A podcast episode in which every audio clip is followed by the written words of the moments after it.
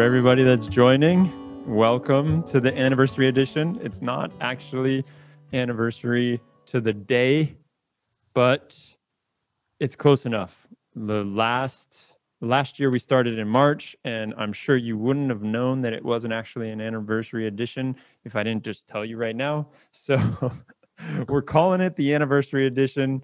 Vishnu, David, and I are on here to talk about everything that we've learned over the year and how we can put it into practice, how they've put it into practice.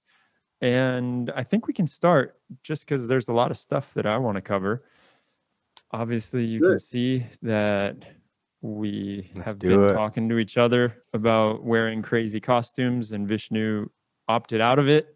I love that. but the the way that I wanted to start was I wanted to since it is like a year in review and a year anniversary, I wanted to just start by like giving big shout out to first of all everybody that is in here in these meetups because this is like the lifeblood of the community. These meetups are how we started and so I want to give a big shout out to everyone who's been in the meetups in the past. And if you're in it right now, thank you. It's huge. I mean, can't tell you how much it means to all of us. Also, want to just like let everyone know in Slack on if you're watching this in on YouTube in the future, if you're watching or listening to this on podcast land, like this is huge for us. We never thought it was going to last a year or more. And I think that we didn't realize what we were getting ourselves into when it first started. So, huge shout out to everyone. Obviously, like, huge shout out to Ivan, who is leading the engineering labs. He is doing an incredible job with that. Like, we cannot thank him enough. Everyone who has actually been in the engineering labs and done that. I don't even care if your team didn't finish last last uh last time that is huge like that you're taking part in the engineering labs that's absolutely amazing to charlie yu who's leading the reading group initiative. That's another huge one. Anybody who's doing anything with the reading group that is incredible to see to the office hours. Anybody who comes and just chats with me in office hours that's another great initiative. There's so many cool things that we've got going on right now.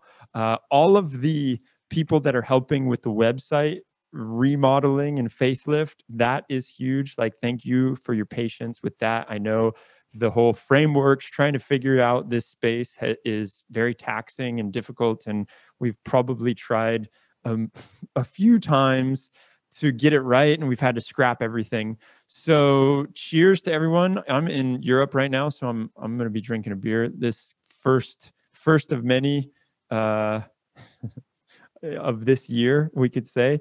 Uh, and so, the last but not least, I'm going to, well, no, I will thank a few other people before we start and then the commercial or the, the time is done. I will thank all of the people in Slack that are doing incredible stuff. Like we've got Laszlo, who is absolutely awesome. We've got Ariel, who is the meme king.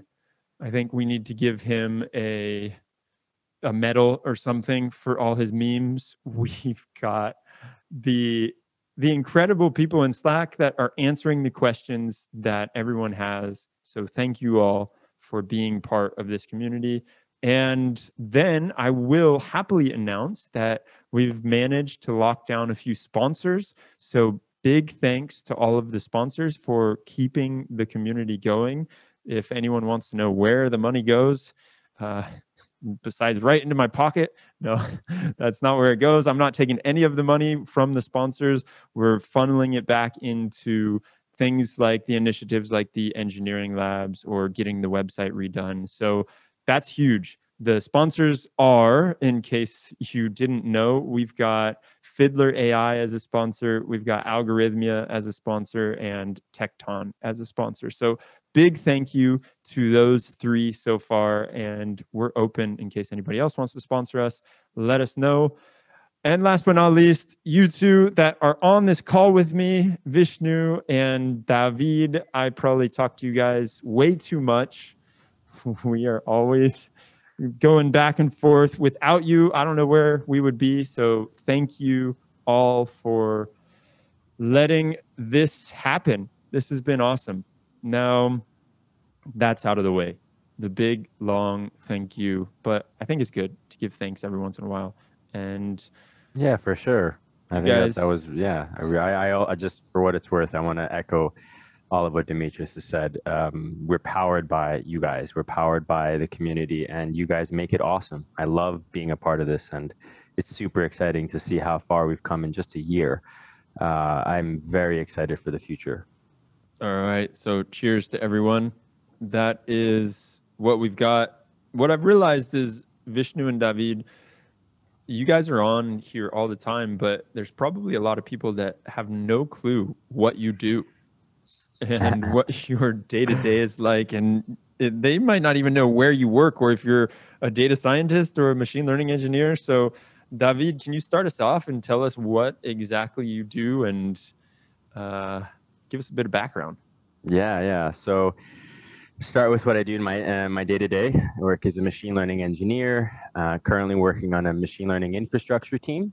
So a little bit more low level, not much model development anymore. But I have experience with that. I have worked as a data scientist, developing the models, developing the features. But now I'm focused on the tooling. I'm focused on process, more higher level things. And uh, I also um, help out with the community. Me and Demetrios have been uh, working together to just try to make things better. And um, right now, we're working on a lot of educational content, uh, coming up with new series for the podcast, getting other guests, um, and really trying to make this space a little bit easier to navigate. That's really one of our big goals is uh, to help this uh, help it a little bit to help it be a little bit easier to onboard.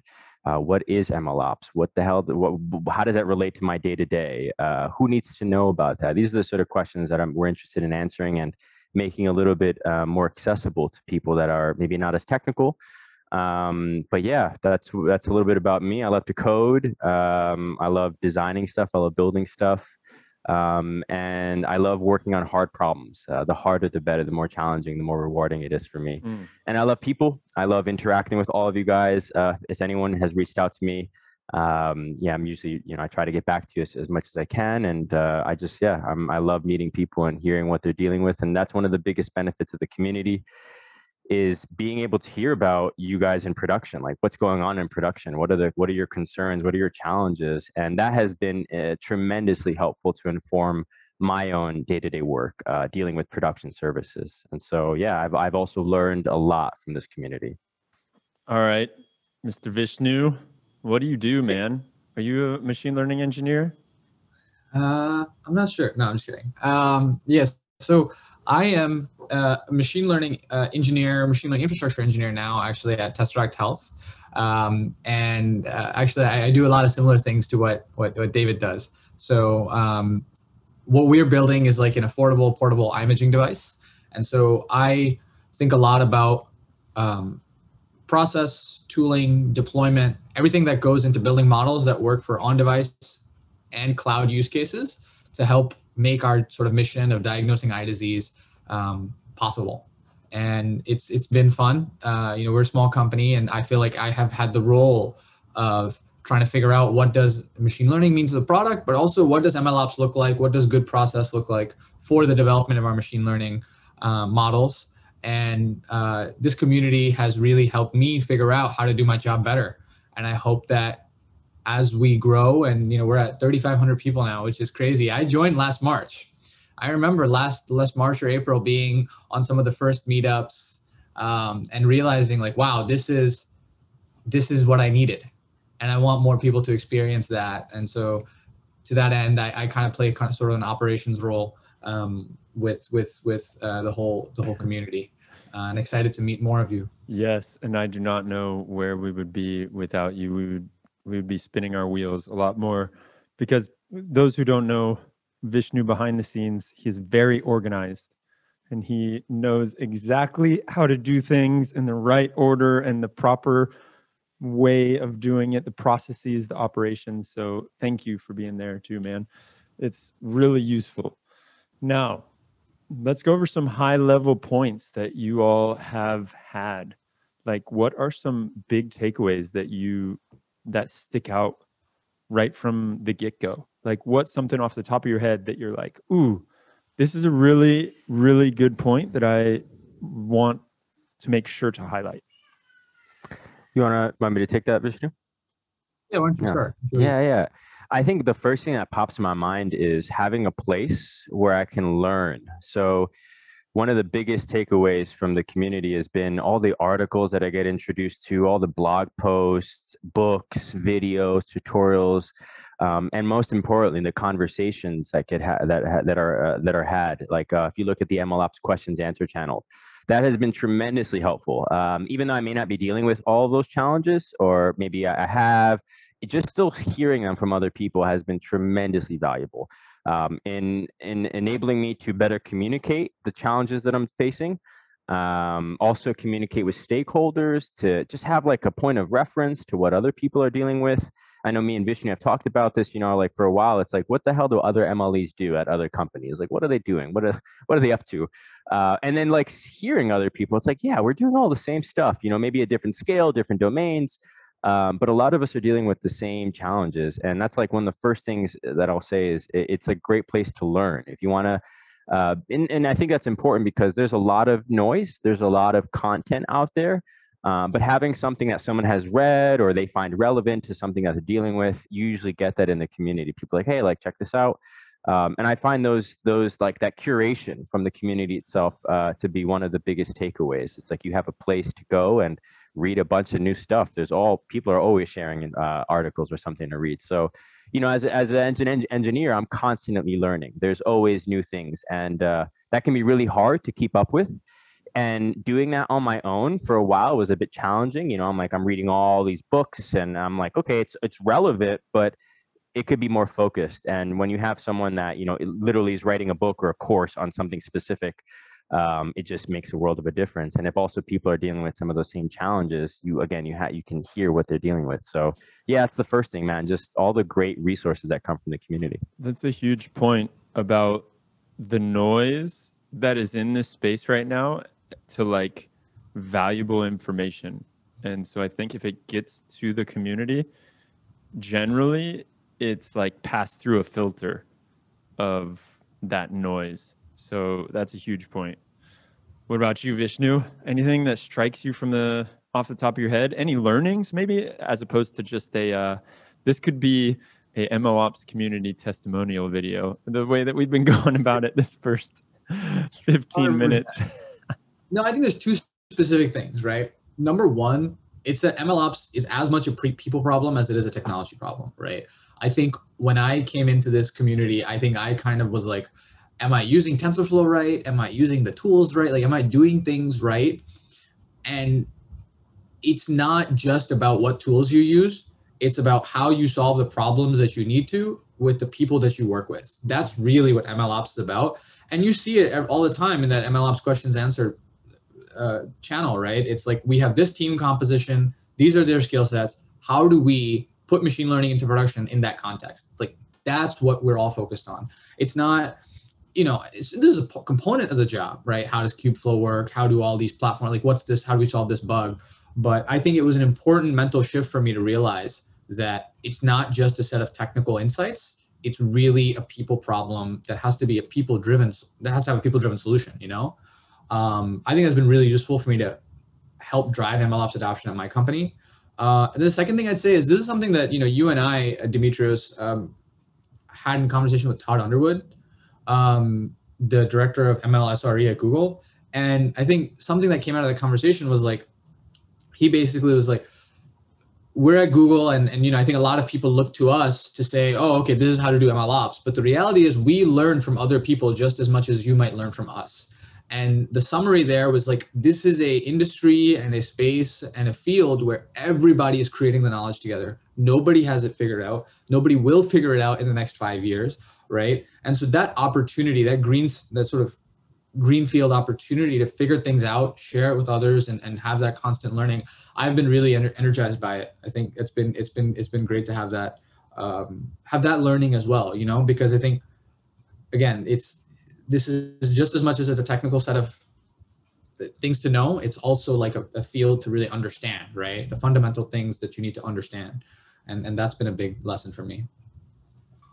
Yeah, Huge. so well said, man. I, the, only- it also reminded me of something that I think D. Sculley mentioned, right? One, of- what's different now from when he wrote that original paper is the community. Like now, there's like people talking about this stuff now, and community does drive innovation, right? It drives the progress of this field, and yeah, like I ha- like I think you phrase it as I it energized me. That's that's a that's a great way to say it. Like it, it was like.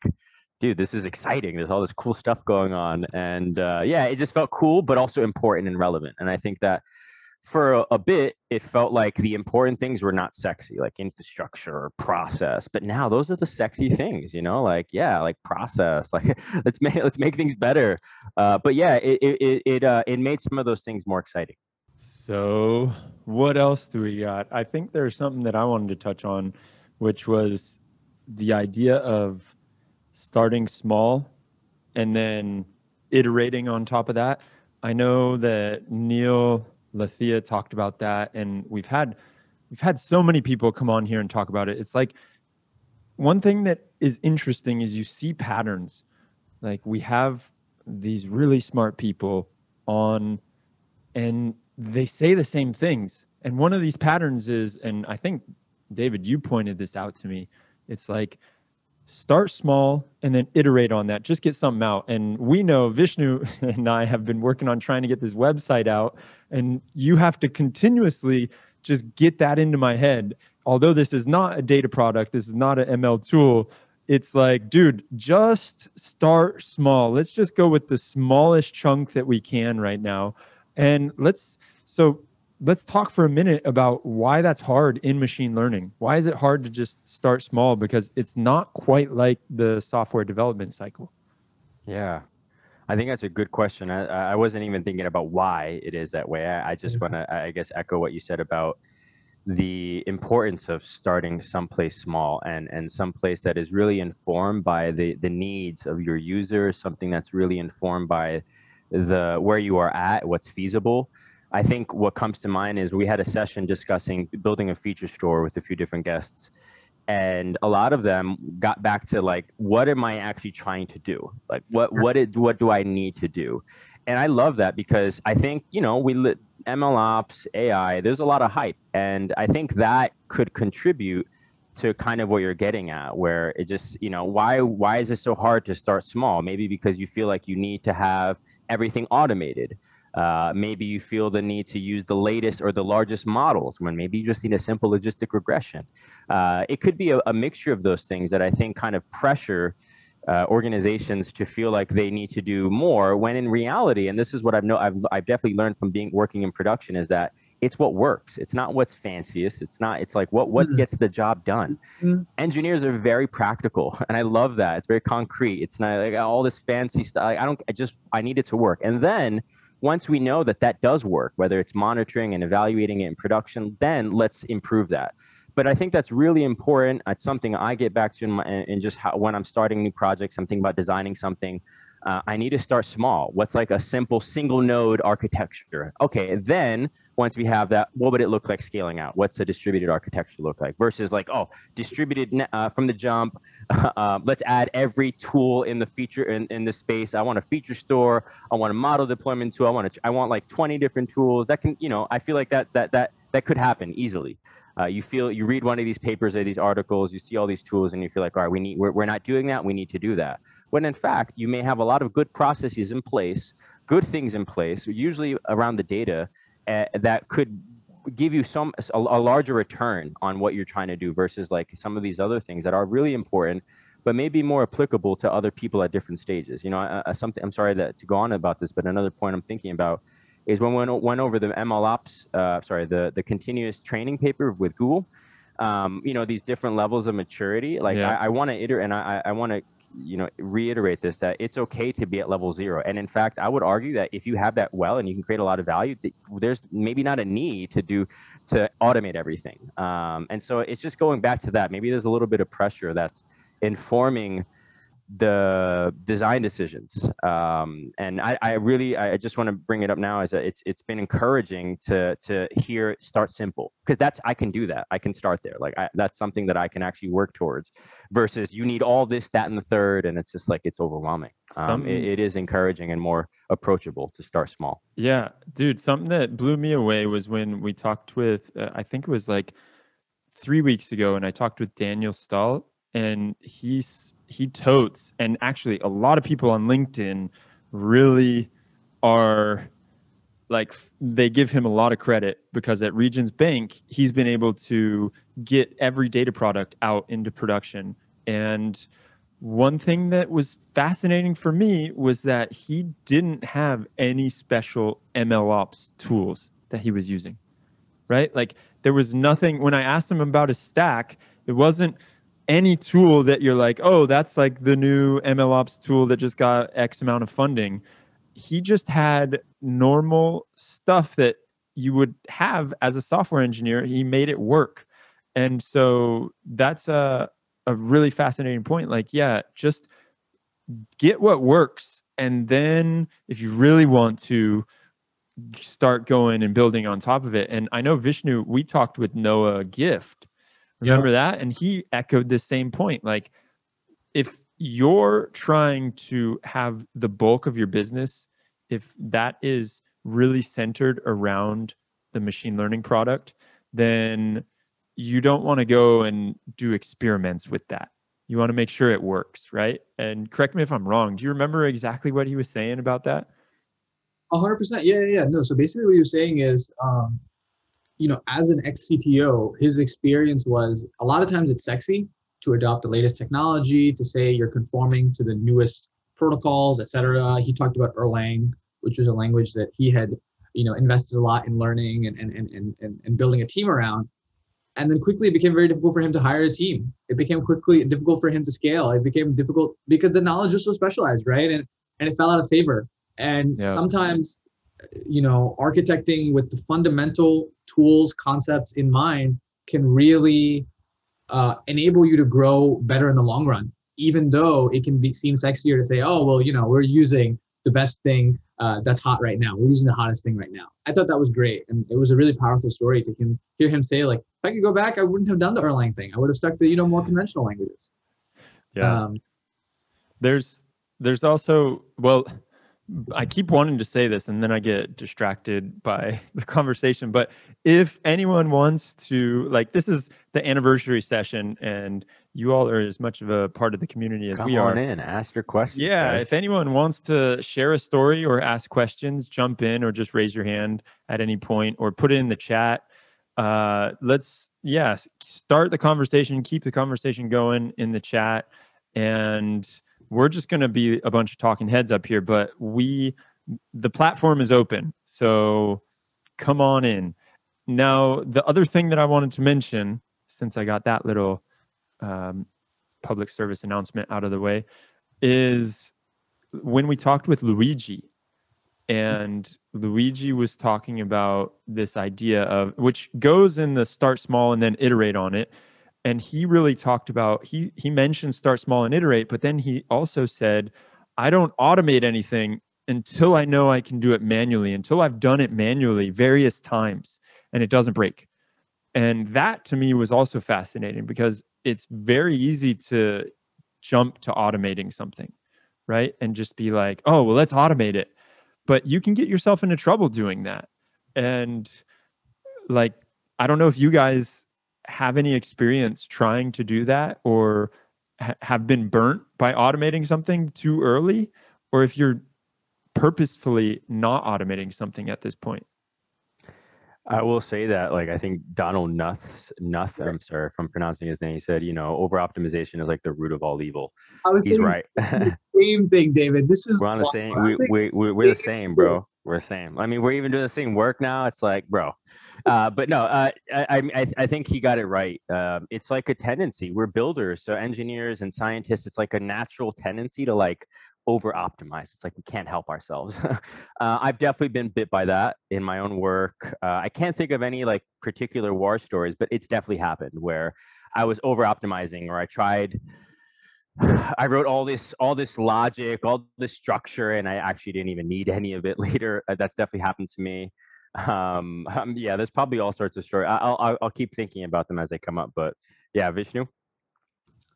Um, yeah, I mean, in terms of automation, uh, you know, I can't say a specific war story comes to mind in in for for our company, but you know, I think overall, when you talk to the people who have de- demonstrated a reputation like Luigi for for thinking about um, ML ops and, and kind of being at the forefront and and delivering results, right, wherever he's been.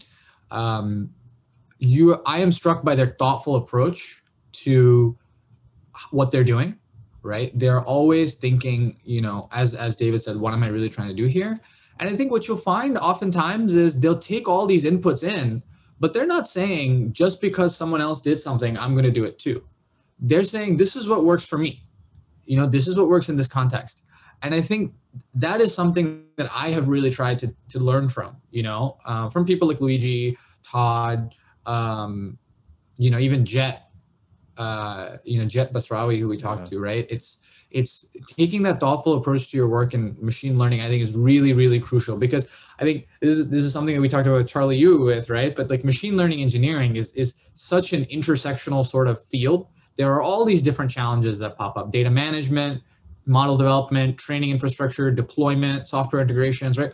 All these things are basically kind of the catch-all or encapsulated in the catch-all of machine learning engineering. And so having that thoughtful approach um, and, and learning from people as they've been doing it has really, really, it's something I try and do and apply to my own work. Such a great. Yeah, we have a that's that's great. We have a, a question from the the the chat. Um, it says, "What's your opinion about keeping your tech stack open, but not bumping into steep learning curves of the many many tools available?" That's a great question, dude. I- Um, man, if for anyone that's out there using Kubernetes or Kubeflow, that's the question I ask myself all the time. Like, um, how do we, you know? But no, seriously, it's that's a good question. Um, how you know keeping your your tech stack open? I think that's something that you need to think of at an organizational level because one thing that I have seen, especially with smaller companies, is if you leave everyone kind of up to their own devices to to figure out what works best for them, then you have this problem where everyone has their DIY infrastructure. And one of the things that we did at Benevolent uh, with starting the machine learning infrastructure team was to standardize that, to make things easier so that a data scientist doesn't have to worry about some of these concerns. They can just focus on what they do best.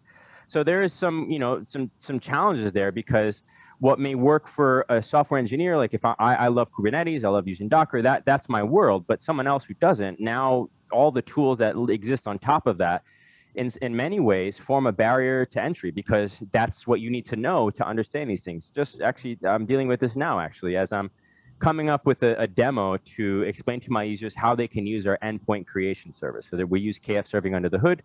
And there's all these concepts you need to know to understand what an endpoint is. You need to know a little bit about networking. There, then, if you're thinking about just the tool itself, there's KF serving, there's Istio, there's Knative, there's Kubernetes. There's all these things that to really understand something you would have to know. And I find that really challenging. And sometimes I'm like, it would be easier to just have like a managed tool. But then at the other time, I also understand the benefits of building your own things in house, uh, developing a team around those tools. But then you run into this issue, like you mentioned, that things change.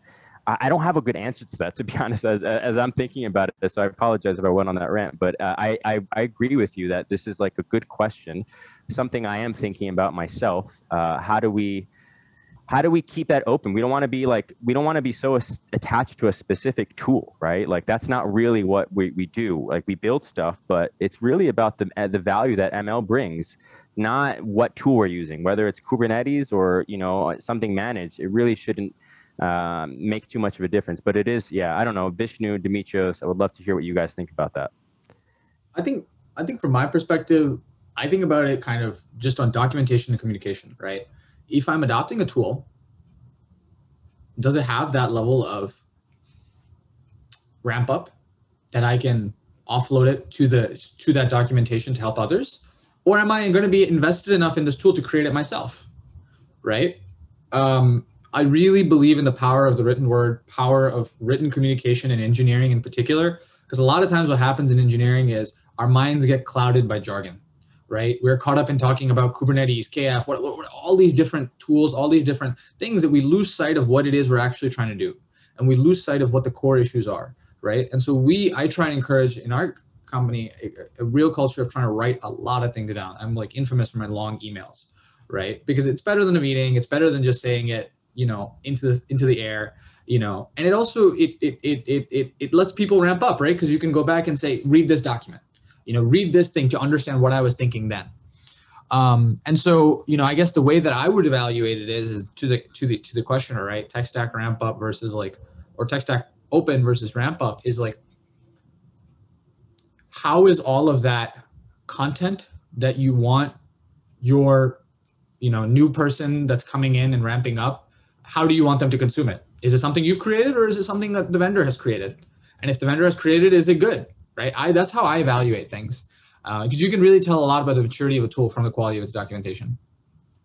Yeah, it's a great point, right? Like the it, how effectively they can communicate that um, is a big part of it. And yeah, I, I, agree with that, man. I think engineers need to write a little bit more, more code comments, more documentation, more doc strings. It just makes everything easier. and I think we have that habit of like, oh, if I know it, they get it too. You know, it's like right. they, they don't. And and it's like we, it's sometimes it's annoying to have to. You know, I do I do this all the time. I'm an over explainer. Uh, but I'd rather be like that than have the situation where I'm, I'm assuming that everyone knows those things. Um, and I find more often than not they don't. So it, it is really valuable to to anyways like have that someplace. Sorry, Mitch, if you're going to say something. No, now everybody in the community can understand why nothing with the website gets done because I've got Vishnu writing long ass emails and David in the meetings over explaining everything. yeah, so Ward, shout out to that. Yeah, we're definitely you're not alone in that choice. Uh, that's something I'm, I'm I'm definitely thinking about um, as it is a challenge. We have another question. Um, we have what material would you give newbies to learn the basics? That's the first one. And the second follow up is Do you have a cheat sheet for starting a new ML project about what questions? That's one of, one of you guys take that, the, start that off. There's a really good resource that Larysa had. I put it in one of the newsletters. It was like the, I'll try and find it while while we're on this call. It's like the design platform. Uh, what was the name? I'll figure it out and I will I will find it. Yeah, thanks, Karsten. He put in it's in the awesome ML ops. It's not that though. It is like uh canvas. It's there it is. Read you thank you. Nice. Here. Uh, you just sent read, you just sent that to only the panelists though.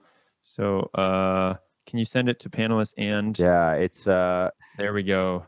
The canvas. www.ownml.co. yeah. Machine learning canvas. Exactly that is really useful when it comes to scoping it out. Uh, I think there are great questions in there that you need to ask. It was borrowed from something that I can't remember exactly what they like. Is a business stole it from over here and recycled it. And the questions that you need to ask and the kind of the problems that you're defining are really useful in that. At least I find it.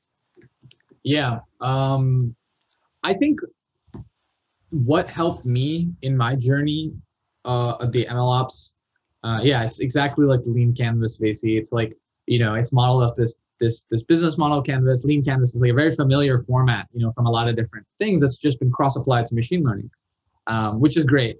I think what has helped me has been, um, you know, I do recommend everyone read that paper, Machine Learning, the High Interest Credit, you know, credit card of, of, of technical debt that paper really helped me.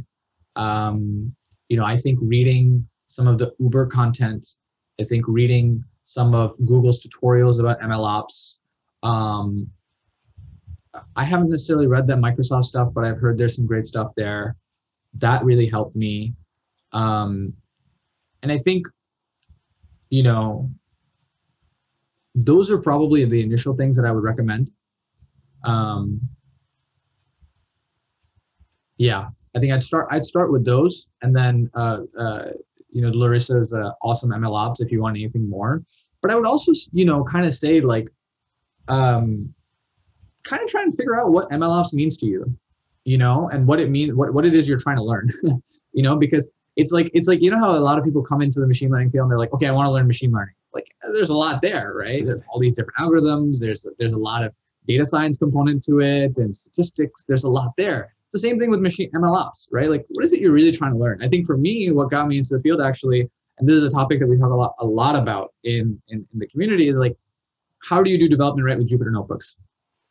Turns out for me, that was like a you know, it ended up being like kind of like a machine learning ops question, right? Um, and so I would start with that and let find a natural gateway in the context of your problem. Don't just go out and say, I'm going to learn ML ops because you're always going to feel like you're not really progressing. The same way, like if you just say, Oh, I'm going to learn machine learning, and you start by just opening up page one of Introduction to Statistical Learning, like you won't really feel like you're getting anywhere. So that's Very kind of my advice. Yeah. Also, there's ahead, one Misha. from uh, Adri who came on the meetup and he's doing production, pro- productize uh, dot .ml. I just threw the link into the Oh, chat. nice. And what I liked about his approach is that he is attacking it from the different angles of the stakeholders, right? Like what each stakeholder wants when it comes to a data product.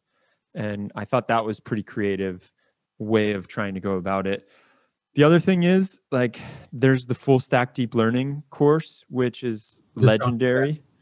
That's another one that is like, oh, you just put it in, but you only put it for the panelists. You got to put it for panelists and attendees. Oh, my bad, my bad. I'm doing it. right now. I'm actually helping out with the with the course notes for this one, uh, kind of like as a sort of like an informal TA kind of thing. And I will say that they are doing a great job in the spring 21 2021 class. Like a lot of very current stuff. Sergey and Josh are both like great experts. I would to anyone who who wants to do a course, I would highly recommend this one. Yeah. Yeah. That's it's one it's legendary. And Josh was just on here like a week and a half ago or two weeks ago. So that that's that. We got another question coming through. Let's see. Ooh, what tools or features do you feel are mi- missing from currently available MLOps tooling? Uh, I'll let you guys go and then I'll yeah, yeah, that's a good question. I recently read there was a data engineering bulletin that someone I think Neil shared with us that had um, one of the papers was around data validation and, and pipelines or something along. I forget exactly what the title was, but they there's a a, a, tool called ease.ml that has like a series of tools associated with it. Um, some around continuous integration, some around other components. But what I really liked about these tools, ease.ml for anyone that's looking, um, is they're tools that are looking to apply data science and machine learning with within the machine learning pipeline. So, for example, when how can you um, evaluate what's feasible for a model? Like, uh, is it feasible to achieve a recall of 80% in this domain? Or is that something that from flat out is just not possible? Um, and these are data science, but also production questions, because if the question is, how do you decide that in an automated way? There's nothing out there about that right now. And I think that that's where some of the exciting research is going to be in uh, MLOps is around new tools that apply advanced methods. So, for example, uh, advanced methods to detect uh, drift detection, right? So, using unsupervised learning, and maybe there's some package or some service that you can plug into the ecosystems of uh, ecosystems of tool ecosystem of tools that enable more advanced monitoring, more advanced decision making. Um, I think uh, you know moving in that direction is going to be a big benefit, and closely related to that is they have tools that try to evaluate the relationship between the data that go the data and the model. I think there's we focus on the model a lot of the time, but actually I think some of the greatest insights that I've had have been around the basics of data. Um, I always go back to data. What is data? What is what are databases? Uh, and, and going back to that has actually really helped me navigate um, some of the challenges that we have. A lot of the times they they go back to data challenges. Uh, you know, I'm just something that comes off the top of my head, like how do you deal with uh, when you have transactions in a, in a concurrent sort of situation? Like how do you how do you address those challenges? And these are things that have already been discussed. It's just now within the context of machine learning. I think they're maybe heightened in complexity because now you have this other component now.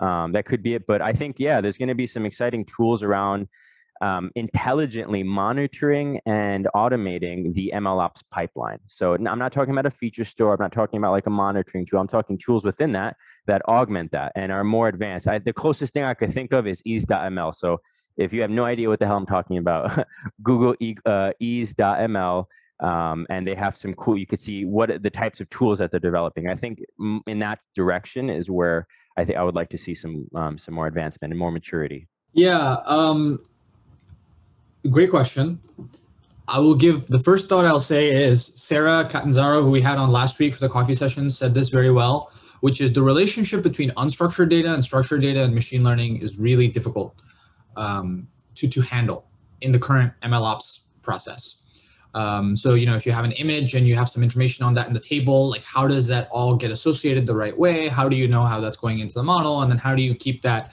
sort of relationship uh, tightly coupled? Um, and as somebody that works on images, I think that the tooling around image sort of stuff could be a lot better. Um, you know, so I, I feel like a lot of times, like when I look at things, people are kind of like, "Oh, we don't support images yet, but you know, we'll get there." I'm like, "Okay, fine. Uh, I, bet, I bet you will, but you know, I think that's something that I'd like." The other thing I'll say is like, mm. you know, um, related to that point of like data management and unstructured data and structured data, um, you know, models, machine learning models are a combination of data and code, right? They are data at a point in time and they're code at a point in time. That sort of versioning workflow and, and how that um, the models of interaction around that and the abstractions around that, I think, I think, I just feel intuitively we'll see that improve, you know? Um, and I think this is where I have actually been impressed by the Replicate project. They are figuring out with Keepsake and Cog how to think differently about the entire notion of a model as an asset and developing a set of tools around that. Um, the other, the final thing I'll say is like, um, you know, this is a kind of comparison. Is a loose comparison I use, but if DevOps is where software engineering meets IT and information technology resources, MLOps is where software engineering meets machine learning and ML resources and whatever all that means, right? And so I kind of use that mental model, and I think a lot about, um, you know, where DevOps tooling is now, to understand where MLOps tooling can be in the future. And one thing, you know, what has really revolutionized DevOps is this notion of like infrastructure as code, right? You can just like, you know, AWS has these things like CDK and stuff like that that really just feel like magic, where you just put things into like easily usable formats and and and that spins up something in the in the cloud that you know does exactly what you need it to and then it's easily replicable and usable and and, and, and has all those benefits. What if machine learning models are like that someday right? What if you know we can just really um, what if we approach a layer of abstraction to the point where models um, and the ability to create models i think AutoML is kind of getting there right? Where it's just it's just really data context and you have a domain expert that says okay you know this is the problem i want to solve. These are the options that i can configure things into. Um, and then boom it's a model that that's in production and has some sort of metrics and monitoring and everything layered on top of it right? All of that kind of encapsulated. Um, you know, i think todd underwood kind of spoke to this as well. Uh, the idea that most of what we debate in machine learning is really just what where the different boxes are and where we configured things differently, you know? So I think those are kind of my, my three perspectives on where I think the current tooling is kind of lacking. It's images, um, the sort of like model as code notion, um, and then just model interactions, I guess. Damn, Vishnu, I was not prepared for that insight. I'm not gonna lie, that was really nicely put. I was gonna make a joke. Up in my head, man. uh, yeah, that's that was that's cool. I like that, and I know that you were, I know you were pretty inspired after we talked with Sarah, and 100. percent 100%. Try and tell you not to start your own startup. Don't do it. Don't create an ML ops tool. Oh, but who knows? Sure. Hopefully, you will someday or something along those lines. What I wanted to say about David was I think in the channel on the community, like the bad startup ideas, we had somebody that was making a joke like using machine learning monitoring tools to monitor my machine learning. And that's kind of what your your idea sounded like. Yeah, or or it doesn't have to be machine learning. It could be just some statistical method, which some people could argue is what machine learning is, just statistics. But I uh, I I think that that actually would help. Uh, but I, I, I also agree with I don't know if a, an ML model um, like there's then you have to provide data for that and then you have all the challenges for that so it's a little bit uh, it's like you're passing on the problem to something else and then you have another problem there. I i, I wasn't really thinking about that more so around just um, more more ways where quality can be evaluated. And i think asking the question of what is good quality in machine learning is a very difficult question to answer. What is a good model? What is good data? It depends. And i think that tools that can help answer those questions and give you more certainty around the quality of, of your pipeline uh, is what I'm referring to. And usually what I'm seeing is statistical methods being applied to evaluate that because by looking at just a bunch of numbers, I mean, I guess you could eyeball it, but realistically, when you have a lot of log data or if you have a lot of output that's being monitored, you need a way to sift through that. Yeah, I guess you need another method or some sort of uh, you know tool to do that but it doesn't have to be anything crazy it could be just a, comparing two distributions and again i'm not i don't want to get into the particulars of that. What i what i uh, want to focus on is tools to help validate the quality of my ml pipeline. And i think that that's a very difficult question um, to answer a lot of the time. Um, it, it, it usually is it depends. Um, and I don't know if it's possible to have something that could generalize across Yep, all that's what I was domains and all modeling problems and all data problems. Um, maybe not, um, but I, it's still something worth researching. Um, and I think that's kind of what I was also trying to get at is that I think we need more research in ML ops. Like just like how other industries and other disciplines advance by exploring the unknown, things that could be potentially useless and dumb we need that. Like math, a lot of stuff in math is like that, right? Like we don't know that this thing is actually going to be useful until later. Um, and I don't know how to find the right balance between that in like as a practitioner on a team. Like how do you research and grow? But I think there is some room for that. There should be maybe MLOP researchers, people that are looking to advance or push that. Uh, and whether that's the software, the hardware, or process, it's just innovating in this space is what I'm referring to. Hmm. I think that's that's a great point, um, David. I really like what you said. Tools to help validate the pipeline, and the question that you posed about the challenge of generalization, huge. And I will say, you said, "What's quality in machine learning?" And a different way to refer to quality is robustness, right? And this is where a lot of really interesting papers have kind of been coming out. But what I've been struck by is actually the really impressive author lists on these papers, which shows how fundamental and crucial an issue is right? Like the paper under specification poses a challenge in machine learning systems, right? 59 author list, basically just saying um, it's really hard to validate whether we're doing this right or not. We don't know if the test, you know, the train test distributions that we're sampling in all these different domains are well specified enough to be confident in the model's performance, right? It is a very fundamental question that that, and I think that that's, I think that's, I think the tooling around there and the lack thereof is, is, is a huge point. All right, fellas, we got a little bit of time left, and I wanted to get to this idea of being the translator or having a common language for all stakeholders and how difficult it is. We've talked a lot about how ML ops is a people problem, how it's an organizational problem, how difficult it is, and what kind of takeaways have you had over the last year on how to communicate for these data products? Yeah, I'll, I'll, I'll start. I don't have a great answer to this. All I will say is that it it's been coming up more and more. I hear the word MLOps in meetings. I hear it in uh, OKR planning. I hear it's it's something that now more and more people are bringing up, and I think that's new um, in and of itself. Um, not a lot of people are aware of MLOps still. It's still kind of it's a new it's a new you know word. Uh, it's also defined differently by a lot of different people.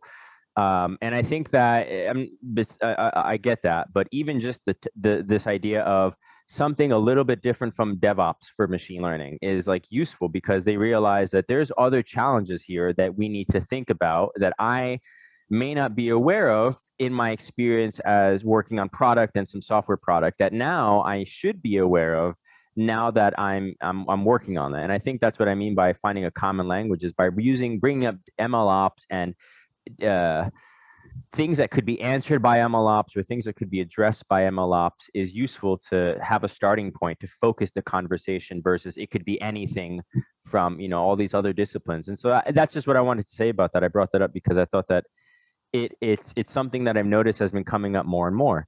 and so it's becoming more common and the challenges around that are also becoming more common like a lot of people uh, are aware that the out that your the distribution of your uh, of your out your models like your predictions can change over time. And that's something you want to be uh, aware of. That's something you want to monitor. Same thing with what goes into your model. Like these are things that aren't really devops concerns. Um, these are that's not something that you'll see in, in, in a traditional software product. So bringing that up and knowing that that's actually an MLOps problem is useful to communicate among stakeholders. Yeah, that's a great point. I love the way that you wrap that up. That that something is actually an MLOps problem um, to all the people that are involved. I think for me, you know, at my company, we have um, you know, as a hardware product that's in the medical industry, you can imagine that there are a lot of different teams. You know, we have optics, we have regulatory, clinical, firmware, software, cloud, right? So all these different elements um, that really do end up individually each touching the ML um, delivery. And I think what has been very useful for me as a translator is to clarify to each person the role that they play in the development of the ultimate machine learning product, right? And the machine learning process, right? Like something I have made clear to our optics group is I need you guys to get me good data. I cannot compensate for good data, bad data. Nothing. Nothing can compensate for bad data. And I'm willing to be your thought partner in thinking about how I can help you increase the quality of your data, put in place the process, do whatever it takes to help me get good data, right? But helping people understand their role in the machine learning in production process, I think is so crucial to being that translator effectively. Uh, and the more you can do that, and the more you can do that to, to really honestly communicate the deficits of some aspects of modern machine learning to other people, the more trust you earn, right? Because you're, you know, I think in a lot of settings, this is the risk as machine learning professionals we face. We come across as some kind of uh, of a, of a wizard almost, right? Like it's a new field, it's it's it's it's hot, it's sexy. Maybe we have AI in our title, all these things, right? And the more you do to diffuse that, the more trust you earn and the more help you'll get, in my experience. So yeah, for sure. And on top of that, I think there's something really important that, again, it's going back to that course, the uh, productize ML, knowing what each stakeholder wants is so important and how it differs throughout the life cycle. And it just reminds me when I was talking to um, this guy, Dan, whose last name I'll have to look at, but he was telling it was one of the first meetups and he was talking about how he really missed the mark. He was spending weeks trying to just tune this model and get the it was like get the f1 score to like incredible amounts or the accuracy was just amazing. And then he went and he brought it to the some other stakeholders and they were like this does nothing for us. This is absolutely worthless. So it really shows make sure that you're solving the problem and you're doing what you like that's where you need to communicate. The communication is huge which we've talked about already on here and also check in with the various stakeholders. So you don't spend two weeks on a problem that ends up being useless. Absolutely absolutely. I think that level of communication is so key and clarity right? Um, yeah. yeah, the only thing I'll add to that is that, and that just came to mind, is that I find myself sitting really well and comfortably between research and production teams as uh, an MLOps practitioner because I do need to think about both. Like I need to be aware of how data scientists works, how they think, what their workflow is like, and understand the challenges there. But I also need to think like an operations person and mm-hmm. thinking about, okay, how is this actually going to meet our end users' needs? And sitting between both of those is is very it's hard because it's like so much stuff that you need to know. But it's where I think MLOps thrives is bridging the gap between those two things. I think I said this earlier. I, I look at MLOps as is unifying machine learning system development and operations, similar to I guess what DevOps did, right? Exactly what what what Vishnu was saying, where it's like software engineering meets machine learning. Um, and yeah, it's just yeah. Anyways, just wanted to say that that I think that MLOps really helps bridge. It, it, you're a translator between research teams and production teams. Is is my experience. Absolutely. There was something that I was going to say, just that dawned on me from when you were talking about the idea of research within ML ops. And it feels a little bit like what we have now are all these different companies coming out that are being that research for us or trying to push their agenda, I would say, like the ML ops tools. And they're coming from the big companies. Yeah, it's like Yeah, it's a good point. They're coming out of Facebook or they're coming out of whatever Netflix and uh, Uber, and they're they're saying, "Hey, this is how we've been doing it, and this is how everyone should do it." What I'm not sure about is like, there's so many different use cases with machine learning, and it's so like we talked about at the beginning with that Todd, the Todd Underwood chat that we had, and how he was saying look, we're we're figuring out everything with you all.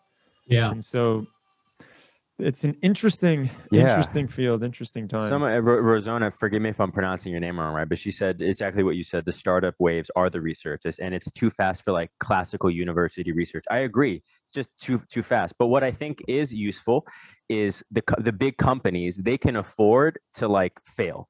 Like a, a Google can afford to try some new ML ops product or some tool that doesn't work out, and they can like, and we learn from that. We benefit from that. We're like, all right, that tool is cool or it's not. It doesn't work. And I like you're saying, these startups are are essentially functioning as the research. But I think we need more than that. Um, the reason why is I think we need to separate the the the like money is very closely related to all these tooling products. And maybe if if you're just focusing on open source, I, I'm I'm talking more about like just like research just for research like just like to to further it you know you look at i don't know google research and microsoft research where they try crazy ideas like you know using machine learning to optimize a query was what i was uh, Mm. there was one paper about. Wow. that's a good one. But yeah anyways uh it- it's it's that's what i'm thinking about you know like yeah i don't think classical university research makes sense. It changes all the time. Like what the hell would you would you study? But you kind of see the same thing with like data science and machine learning. Like i went to grad school for data science and i got to be honest i i feel like n- no one knows how to properly teach it. Uh, most of my success and my skills have been from independent learning and so i kind of see the same thing where you're going to have to get what you get and what you need out of a lot of different places but it'd be great if there was one place dedicated to just messing up and just trying like bad startup ideas like just trying things just to try them and i think we have that Yeah. with these larger companies um, as they again they're in they can afford that but for other companies that can't afford messing up like we don't got time for that we have we have business needs um, i think that yeah it's it's up to other people to focus on that as anyways but yeah i, I think that's a good one a think tank for exactly that's it that's what i'm thinking Yes. about like just something to further things and it could be completely useless like that's like the bad startup ideas i just i think some of them probably would be terrible ideas but yeah I, it would be great to to see more of that um, and i do think that it does advance the field that's a lot of great things have come out of think tanks and research All right, lads. This has been awesome. One Yeah. year later, we're still around. We're still doing it. We are going to have to say goodbye, but thank you all for listening. If you are listening in the future, give us a like and subscribe, all that fun stuff, whatever. And that's about it. We'll see you in the community Slack. Feel free to reach out to any one of us to continue this conversation. If you found anything valuable and you want to talk more about it, let us know in Slack because these points are really useful. I am thoroughly surprised by the both of you, just to let you know. Vishnu, especially.